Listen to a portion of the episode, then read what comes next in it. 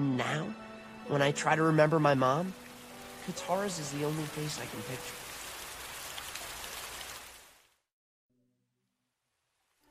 picture. When I think of Katara, I think of her heart.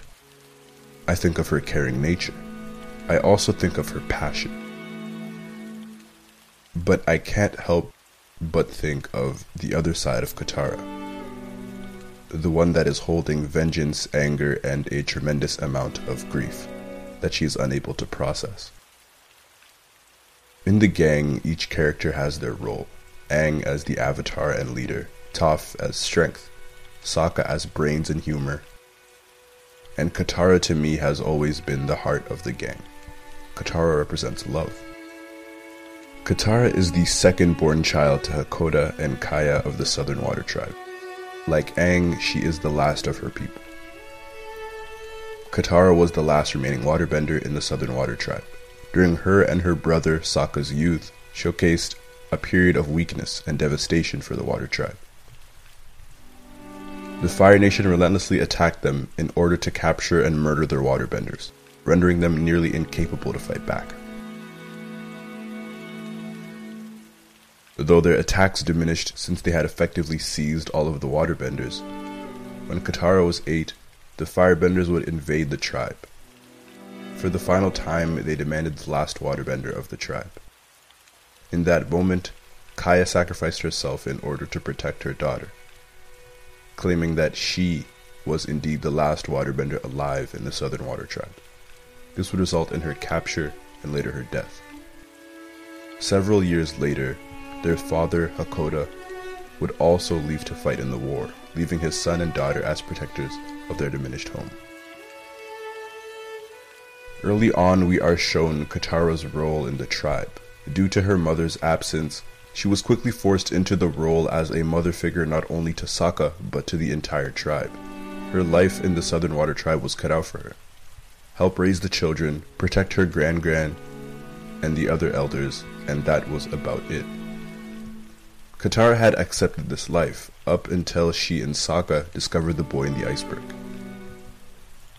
When Aang told her who he was, not only was she in it to help him, this was a way for Katara to revisit the idea of waterbending. She could learn how to become a waterbending master, which would in turn help her father and help avenge her mother. Katara's development as a bender is shown throughout Season one, and her role as mother in the group and invaluable member comes to light in the second season. Katara displays her immense will and fearlessness when challenging Master Pakku, which is illustrated by an iconic line when she says, "You can't knock me down!" This displays Katara's unwavering will, stubbornness, and passion that would help her in becoming a waterbending master. Katara's love and care are shown all over the show, and even in greater detail when it comes to Aang. Already in the first episode, her aptitude for wanting to help people is shown, and by the fourth episode, she displays her compassion. After Aang sees the bodies of his fellow nomads, she would become the person that could calm Aang down when moments like this arise, like in the Earth Kingdom desert, after Appa is stolen. And towards Toph and Sokka, she always tries to make sure they are fed and doing well. This care makes me think of a specific statement by Sokka, where he says, "But honestly, I'm not sure I can remember what my mother looked like. It really seems like my whole life, Katara's been the one looking out for me. She's always been the one that's there. And now, when I try to remember my mom, Katara's is the only face I can picture." The young waterbender has been tending to a small tribe ever since she was eight. Katara would later be known to be the greatest healer in the world. Katara is the embodiment of care. However, behind all of the caring and the love masks her pain and her grief. It masks her hidden anger. Katara and Sokka were forced to protect their tribe at fourteen and sixteen years old from Zuko's Fire Nation team, an untrained waterbender and an inexperienced leader. Their mother had died, and shortly after, their father left to defend the tribe, a necessary sacrifice. one that Katara had not yet forgiven Hakoda for. And the first episode of the third season would begin to shift the tone to a more serious one, which brings us to one of my favorite scenes of that episode, involving Hakoda and Katara. Aang, he just took his glider and disappeared. He has this ridiculous notion that he has to save the world alone, that it's all his responsibility. Maybe that's his way of being brave. It's not brave, it's selfish and stupid. We could be helping him, and I know the world needs him, but doesn't he know how much that we need him too? How can you just leave us behind? You're talking about me too, aren't you? How could you leave us, Dad? I mean, I know we had Gran-Gran and she loved us, but you know, we were just so lost without you. I'm so sorry, Katara. I understand why you left. I really do. And I know that you had to go. So why do I still feel this way? I'm so sad and angry and hurt. This scene was very interesting to me because of the timing of it. Katara and Hakoda had already been together for a few weeks now, and it seemed as if this burden was being held off. And this was portrayed by Katara's behavior towards her father during the episode. However, Aang running away was so abrupt and uncalled for that it seemed to trigger such intense feelings from Katara. It's important to remember that weeks before this, Azula had taken Aang's life, and this time there wasn't any Oasis Spirit Water to save him. This feeling of nearly losing someone she loved again led the young waterbender to her breaking point. Katara was never given the chance to properly lash out, to properly feel. Being forced into the role of the mother of the tribe was a decision that, again, she had no power over. Katara carried an immense emotional burden up to this point. Helping Aang's trauma, being the mother to her older brother, being the mother to Toph, never gave Katara the time to be a grieving kid, one who had just lost her mother. So seeing the stubborn and powerful waterbender finally break down, finally let herself cry and let go, truly resonated with me. Throughout that episode, as stated, Katara showed a bitterness towards Hakoda, which spawns a discussion about Katara's untrustworthy nature that was also fed into earlier during the Crossroads of Destiny episode.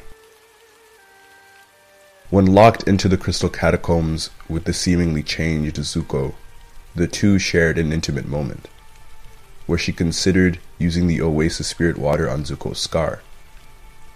And Zuko would later claim that destiny is in his hands, and that he was free to carve his own destiny. This trust that Katara momentarily had to Zuko would be broken when he chose to fight alongside Azula. This would create difficulties for when Zuko would try to join the gang, one that I will touch upon later.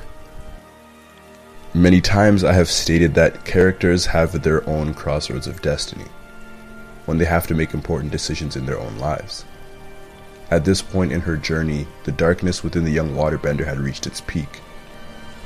During the Southern Raiders episode, the moment Zuko mentions the people who had killed their mother, Katara's anger and resolve activates like a switch, even propelling her to tell Sokka that he didn't love her mother like she did. When seeing the man she thought was the killer, she even bloodbends him, using an ability that she hated. And when finally faced with her mother's killer, she was overthrown by darkness and vengeance. And when she heard the man's voice, her blood boiled.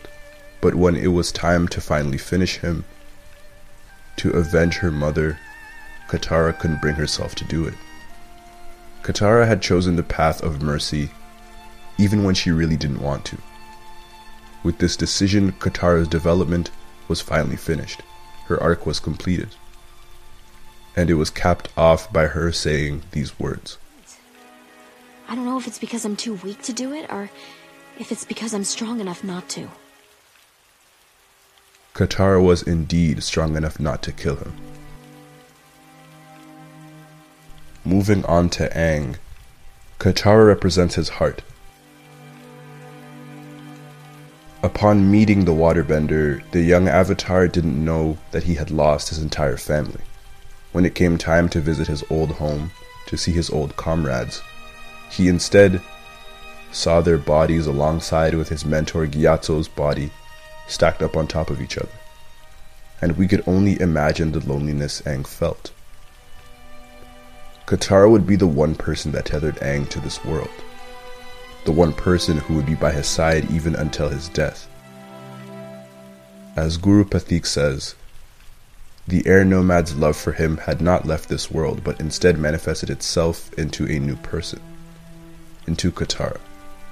In the end, Katara's moral compass was realigned to the one of her lovers.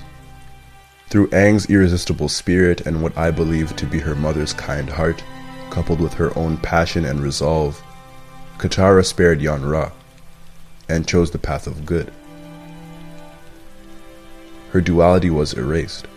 Katara didn't forgive Yan Ra that day, but a person she did forgive was Zuko. A very important forgiveness. Even though Zuko was forgiven by everyone and even helped rescue her father, Katara was the first person to give Zuko a chance at good, and he repaid it by nearly killing Aang. So forgiving Zuko was a very big step for her, as Zuko would become a second brother, who she would fight alongside, and he would show his love for her by taking Azula's lightning bolt in her defense. Katara of the Water Tribe represents the element of water perfectly. She represents water's duality, the powerful push and the calming pull of the ocean.